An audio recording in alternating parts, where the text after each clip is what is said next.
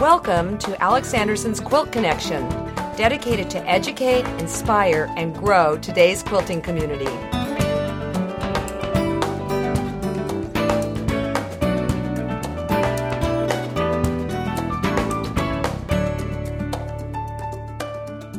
Hi, I'm Alex Anderson, and welcome to the Quilt Connection with episode number 79. The title of this one is Man, Oh Man. Hmm. I thought about this this morning when I was having one of those early morning meetings with yourself, you know, the ones that are happen at like four in the morning and the most important people are there, me, myself, and I. And I was reflecting on this past week and some things that had happened. Well, first of all, in case you missed my e letter, Ricky Tims was on the CBS Sunday morning show and um, was really quite exciting. It was the one with Charles Osgood and the one where there's always like a sun that pops up at the end of each segment. Well, how that came about was one of the producers' parents have a place that's outside of La Veta. That's where Ricky lives. And it's called Chikara. It's charming little place. Anyways, he stumbled into Ricky's um, studio and I think was quite taken by the whole thing. And so he contacted Ricky and wanted to do a piece on him. And then he also found out about International Quilt Festival and they went there also. And so there was not only um, a portion of it on Ricky, but also a portion of it uh, about International Quilt Festival in Houston and an interview with Karey, along with uh, many wonderful quilts that were the winners this past year. So, anyways, um, I loved the piece. Uh, I got about three seconds of screen time. I am so grateful that they uh, even highlighted the fact that Ricky has a TV show. And when you go to their website, it has a link through to the quilt show as well as Quilts Inc. So we got a lot of people, you know, coming over to our site and checking things out, along with, you know, kind of letting people know that this is quite a big industry that we're enjoying today. And it's just not a bunch of little old ladies uh, with hair in buns. Well, in the piece, the producer was a, not the producer, the host was Ricky, of course. No, the host was Seth. Let me get this right. And then it was Ricky. and they also went to a portion of his super seminar and they interviewed a male quilter there. And um, I got some interesting feedback, and and it was that people loved it, but how come men were being highlighted? Because it is typically a woman's sport. Well, you know, I I just thought that was so interesting. Now, let me go way, way back and then I'll come back to this. When the kids were growing up, Matthew, who is my beloved webmaster, happened to be Joey's best friend. Actually, there were three of them Andrew, Joey, and Matthew. And I think um, quilting was just part, not I think, quilting was just part of my lifestyle. And many times when the kids would come over, they would find me in my sewing room doing my thing. And I actually think that's why Matthew is the excellent webmaster that he is for me because he's kind of been raised and bred with quilting, so as my kids have. Well, anyway, um, one day Matthew walked into my sewing room. He was just a little guy, and uh, he said something about guys don't quilt. Well, that was the wrong thing to say to Alex Anderson. And I whipped out a book and started showing him the work of Michael James, who, of course, you know, his work is, was, and always has been fabulous, very artsy and, and just wonderful. So um, Matthew learned a very big lesson that day, and that was don't stereotype who's quilting or what quilting is or whatever. Uh, about at the same time, there was an article that came out in a magazine. My guess is that it was Quilter's newsletter because I think that was the only magazine at the time, but yet that doesn't seem to add up. But, well, remember Roseanne Roseannadanna from Saturday Night Live? Well, in this article, it was about we've got to uh, understand that there are many, many male quilters out there whose work needs to be celebrated and explored and it went on and on and on. And then to prove its point, it said, Take, for example, the work of Alex Anderson. Yeah, well, never have been, never will be. But isn't that funny? Um, also, at the time, the quilts that I were that I was making or were making were very, very masculine in feel. In fact, one what Controller's Dream was in a quilt show, and two guys were looking at it.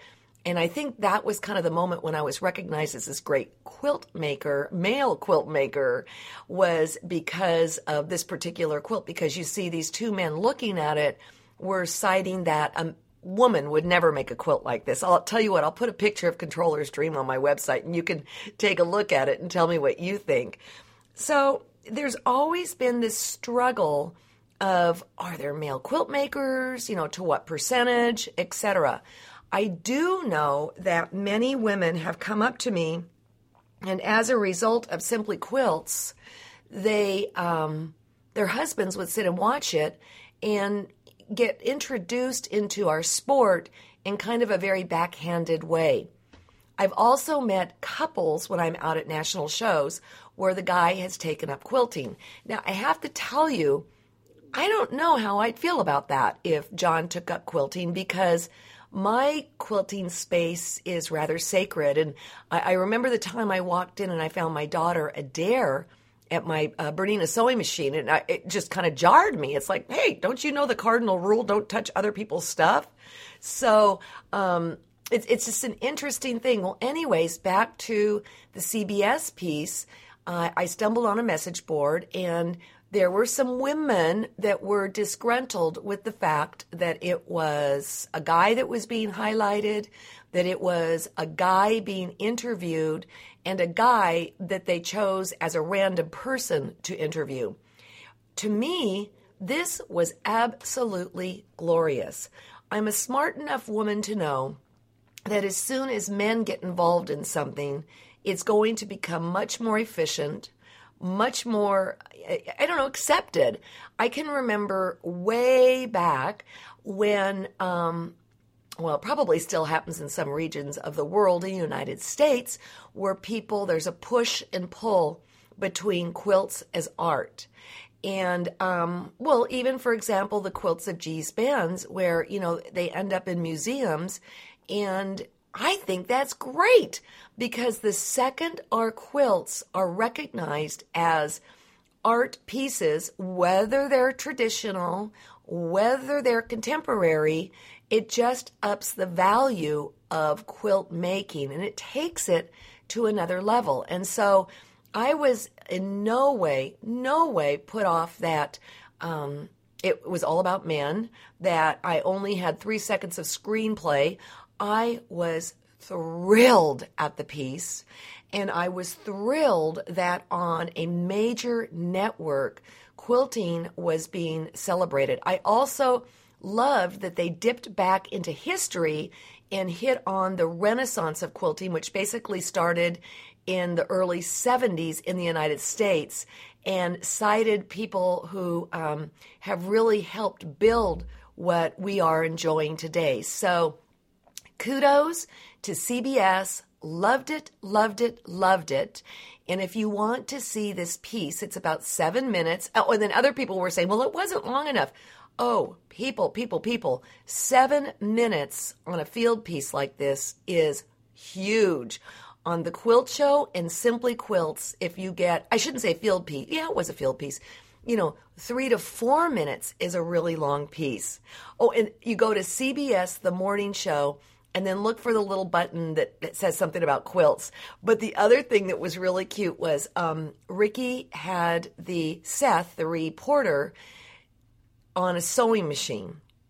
And Ricky showed him how to knock out feathers. Now, Ricky does it freeform, and I don't know how he does that. I still have to draw mine out. It's just like how I can't needle turn things either. Well, anyways, um, this guy sat down at the sewing machine and he made fun of his feathers. Hey, I was impressed. I thought it was great. So, the other thing I want you to do is once you go and watch this again at CBS's website, the Sunday Morning Early Show, write them a letter because I believe that the more stations hear our voice, the more quilting will be covered for the world to enjoy.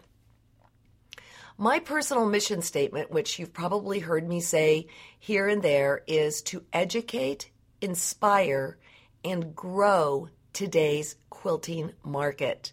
And believe me, the CBS shot did that.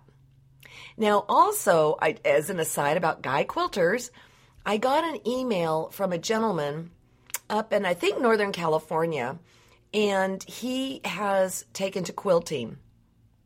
And the whole letter was okay, you're trying to grow this market.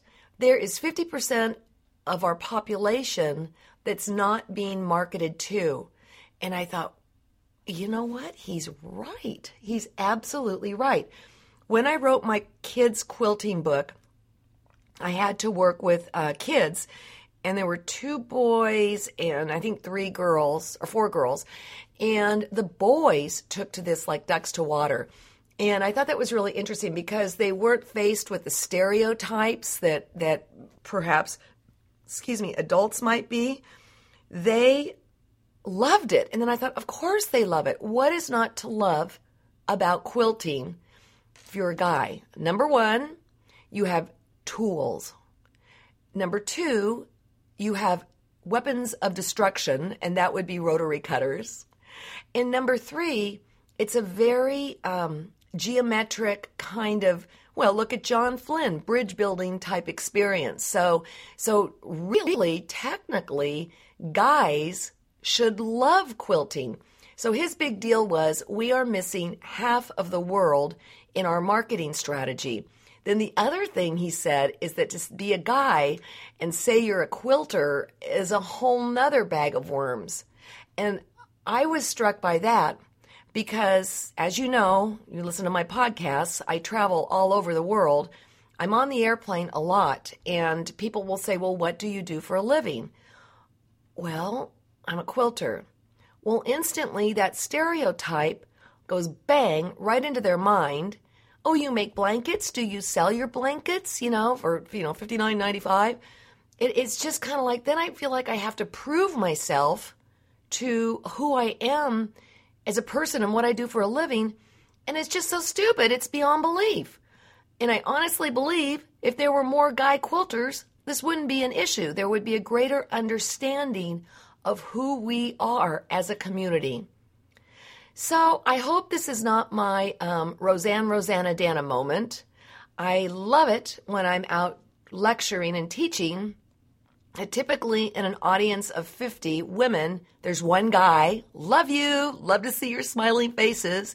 In the olden days, it was probably 150 women to one guy.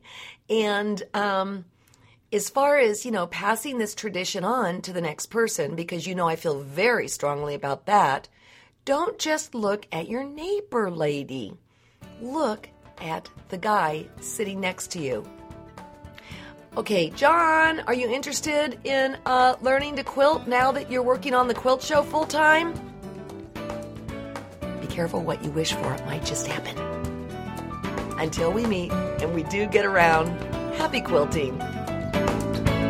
For more quilting information and inspiration, please visit us at alexandersonquilts.com.